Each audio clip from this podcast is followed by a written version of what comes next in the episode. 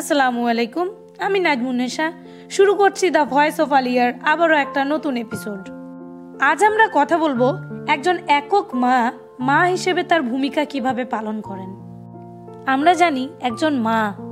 মা মানে সন্তানদের জন্য বিভিন্ন গুরুত্বপূর্ণ ভূমিকা পালন করেন। তিনি মানসিক সমর্থন থেকে শুরু করে ভালোবাসা, যত্ন, আদর দিয়ে বড় করে তোলেন তার সন্তানদের। সন্তানদের নিরাপত্তার দৃঢ় অনুভূতি বিকাশে সহায়তা করেন একজন মা।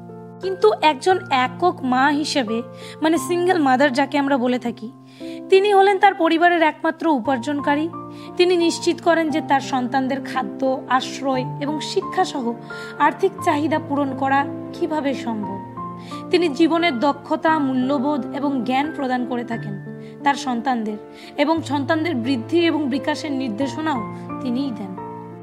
আজ আমরা আমাদের মধ্যে পেয়েছি সেরকমই একজন মা। চলুন তার কাছ থেকে জেনে নিই তার অভিজ্ঞতা। দেখুন, মানুষ একবার চাইলে কি না করতে পারে।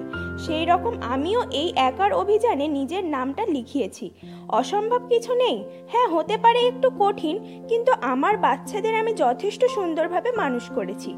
তাদেরকে কখনোই কোনো রকম ভুল শিক্ষা দিইনি। সমাজ সেটাকে কীভাবে নেবে, তার মাথা ব্যথা আমার কখনোই ছিল না। বলে আজ আমি এই সমাজেই আমার ছেলে মেয়ে নিয়ে বেঁচে আছি। আর একদম ঠিক আছি।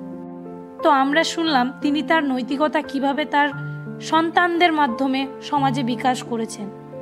তিনি তার বাচ্চাদের জীবনে সমর্থন এবং স্থিতিশীলতার একটা ধারাবাহিক উৎস সরবরাহ করেছেন। যাই হোক, আজকের এপিসোড এখানে শেষ করছি। দেখা হবে পরবর্তী কোনো এপিসোডে। ভালো থাকুন, সুস্থ থাকুন।